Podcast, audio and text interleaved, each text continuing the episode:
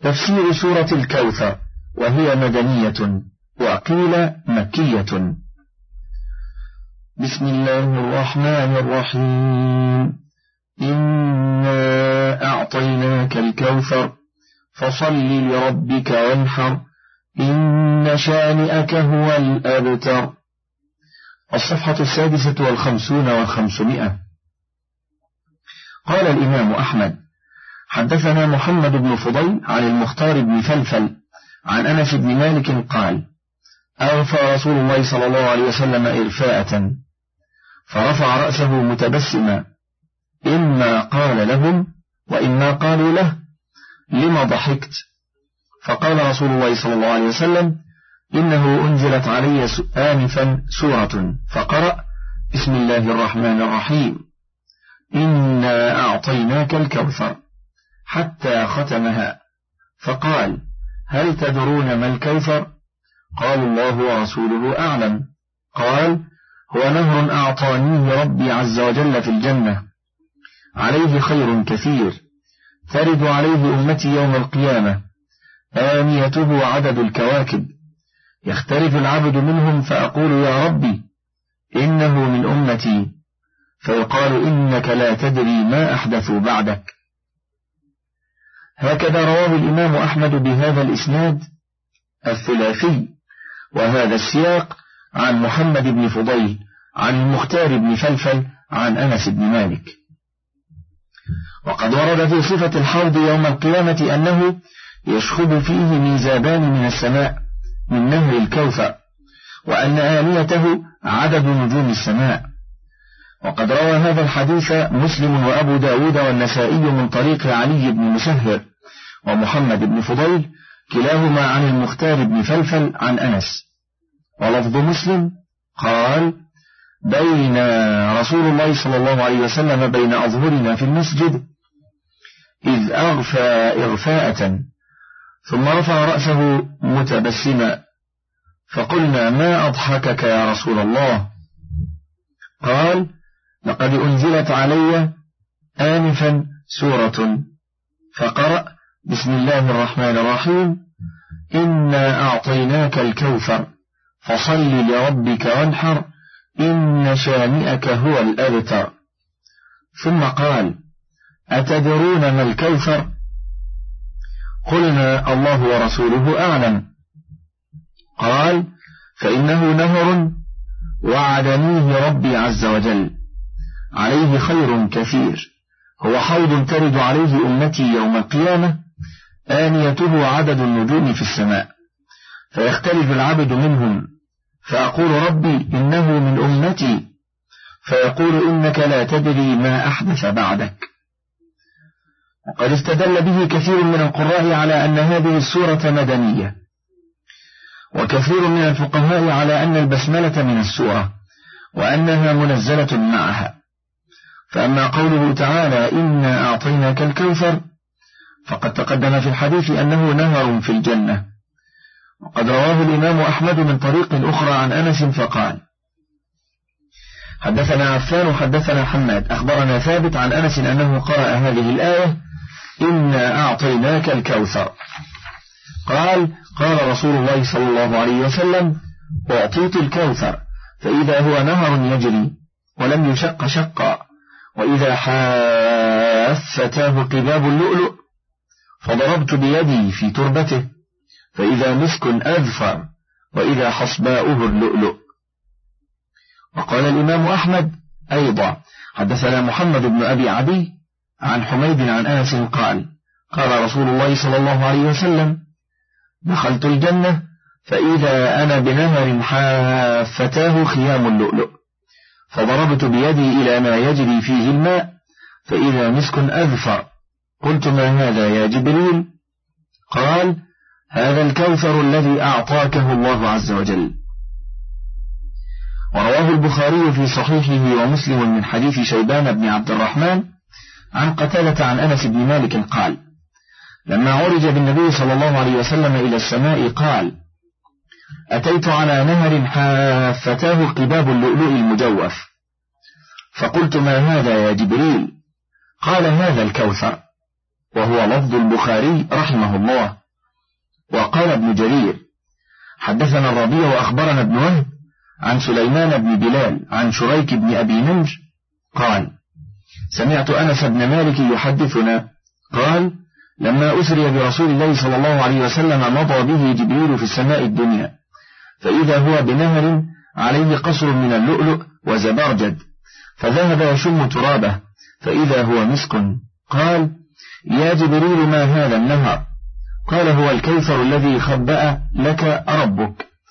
وقد تقدم حديث الإسراء في سورة سبحان من طريق شريك. عن أنس عن النبي صلى الله عليه وسلم وهو مخرج في الصحيحين. وقال سعيد عن قتادة عن أنس أن رسول الله صلى الله عليه وسلم قال بينما أنا أسير في الجنة إذ عرض لي نهر حافتاه قباب اللؤلؤ المجوف. فقال الملك الذي معه أتدري ما هذا؟ هذا الكوثر الذي أعطاك الله. وضرب بيده إلى أرضه فأخرج من طينه المسك.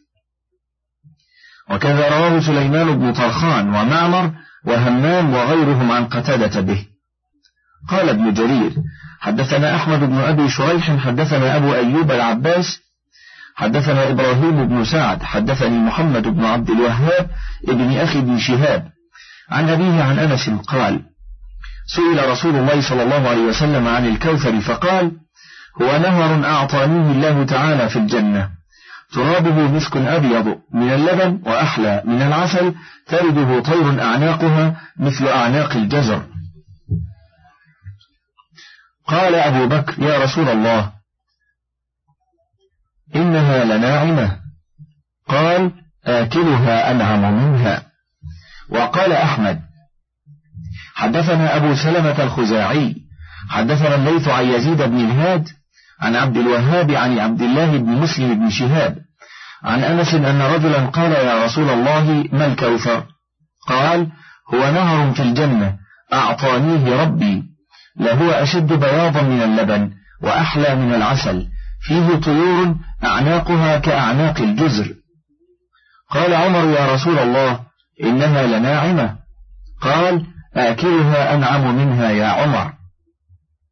رواه ابن جرير من حديث الزهري عن أخيه عبد الله عن أنس أنه سأل رسول الله صلى الله عليه وسلم عن الكوثر فذكر مثله سواء.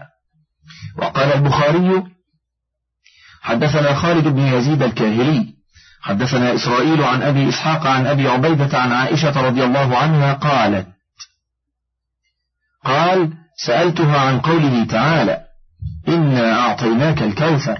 قالت نهر أعطيه نبيكم صلى الله عليه وسلم.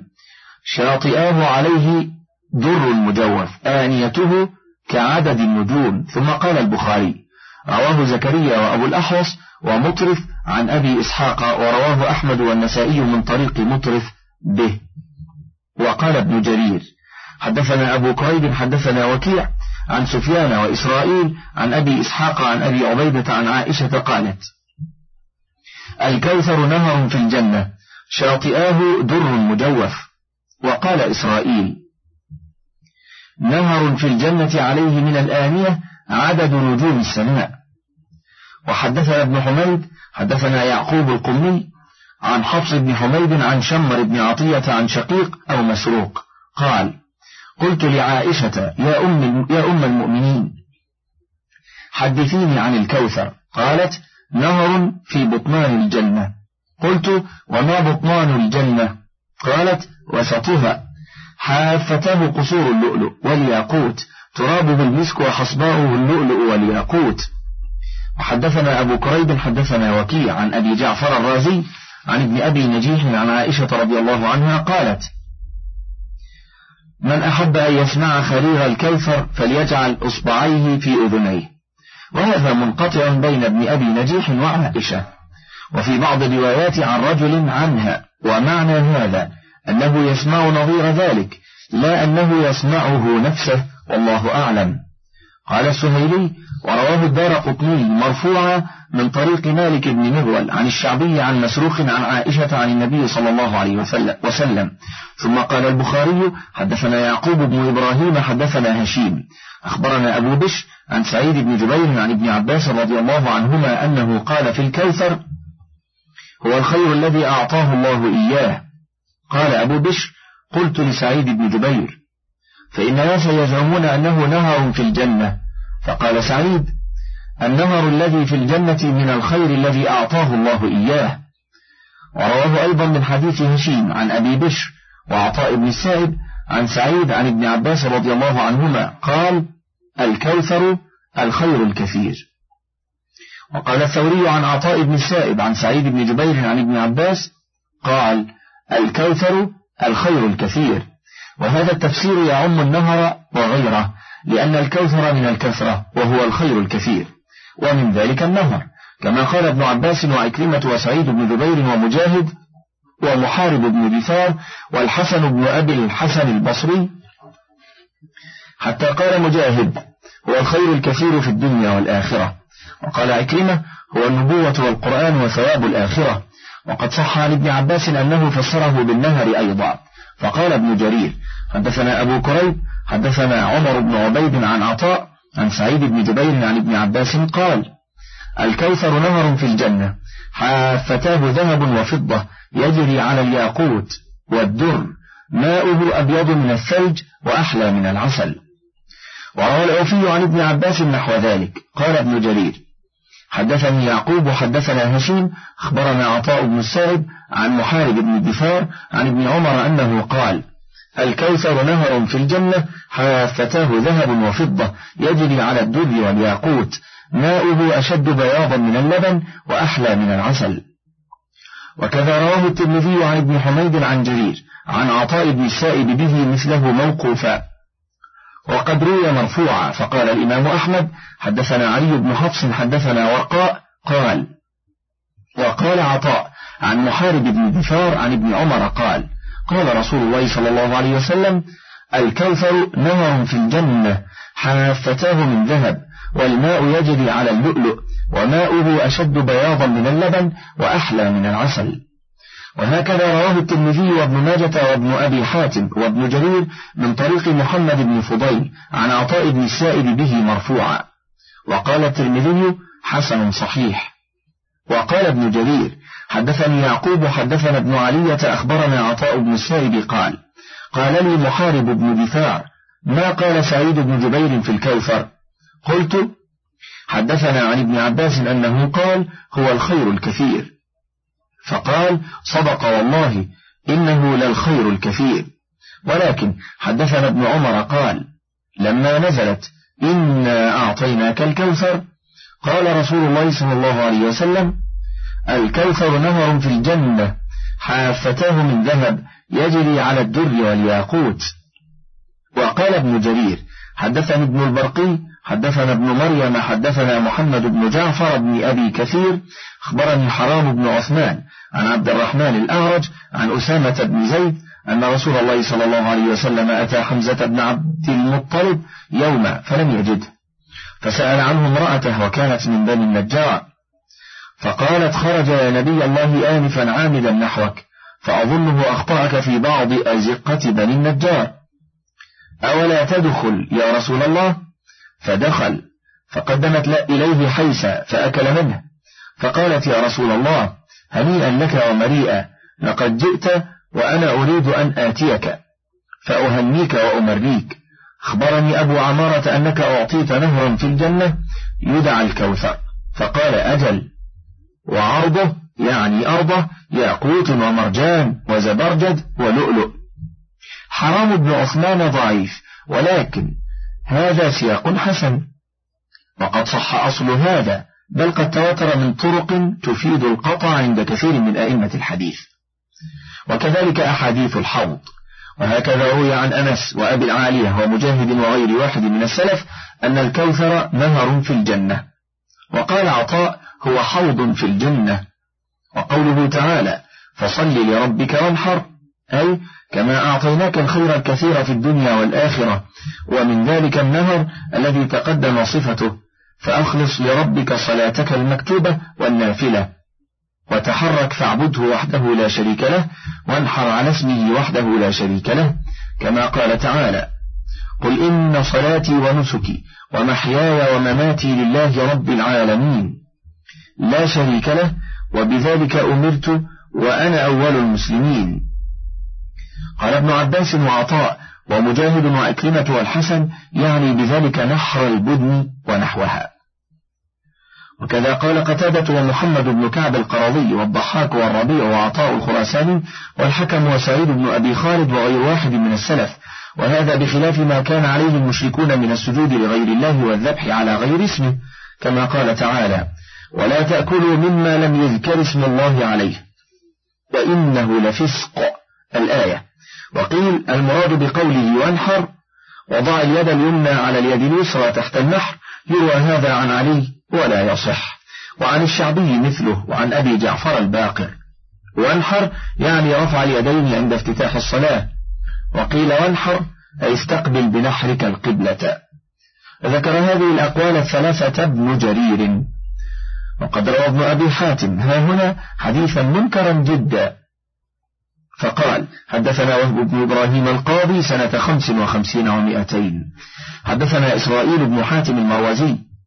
حدثنا مقاتل بن حيان عن الأصبغ بن نباتة عن علي بن أبي طالب قال لما نزلت هذه السورة على النبي صلى الله عليه وسلم إنا أعطيناك الكوثر فصل لربك وانحر. قال رسول الله صلى الله عليه وسلم يا جبريل ما هذه النحيرة التي أمرني بها ربي؟ فقال ليست بنحيرة ولكنه يأمرك إذا تحرمت للصلاة. ارفع يديك إذا كبرت وإذا ركعت وإذا رفعت رأسك من الركوع وإذا سجدت. فإنها صلاتنا وصلاة الملائكة الذين في السماوات السبع. وإن لكل شيء زينة وزينة الصلاة رفع اليدين عند كل تكبيرة. وهكذا رواه الحاكم في المستدرك من حديث إسرائيل بن حاتم به. وعن عطاء الخراساني وانحر ارفع صلبك بعد الركوع واعتدل وأبرز نحرك يعني به الاعتدال. رواه ابن أبي حاتم.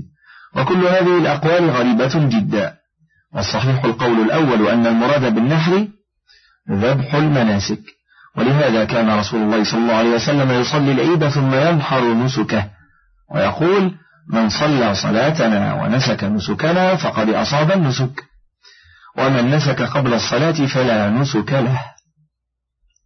فقام أبو بردة بن نيار فقام أبو بردة بن نيار فقال يا رسول الله إني نسكت شاتي قبل الصلاة. وعرفت أن اليوم يوم يشتهى فيه اللحم. قال شاتك شات لحم. قال فإن عندي عناقا هي أحب إلي من شاتين.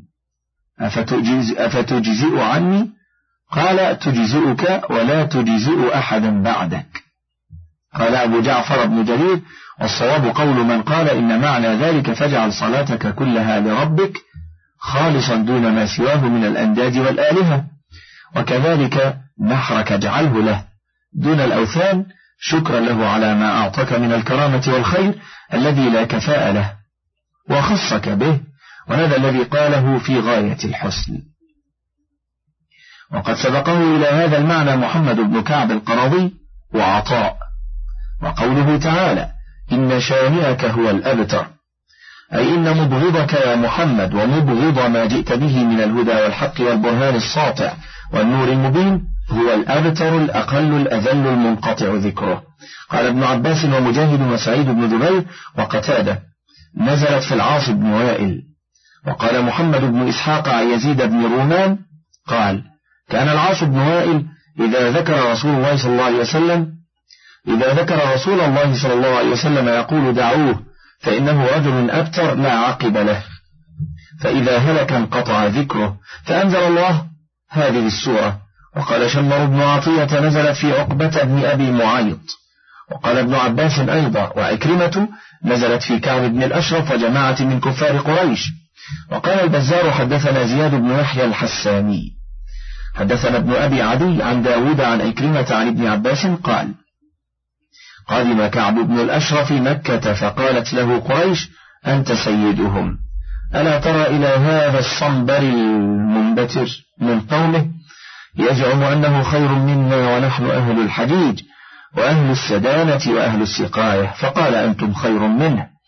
قال فنزلت إن شانئك هو الأبتر. هكذا رواه البزار وهو إسناد صحيح.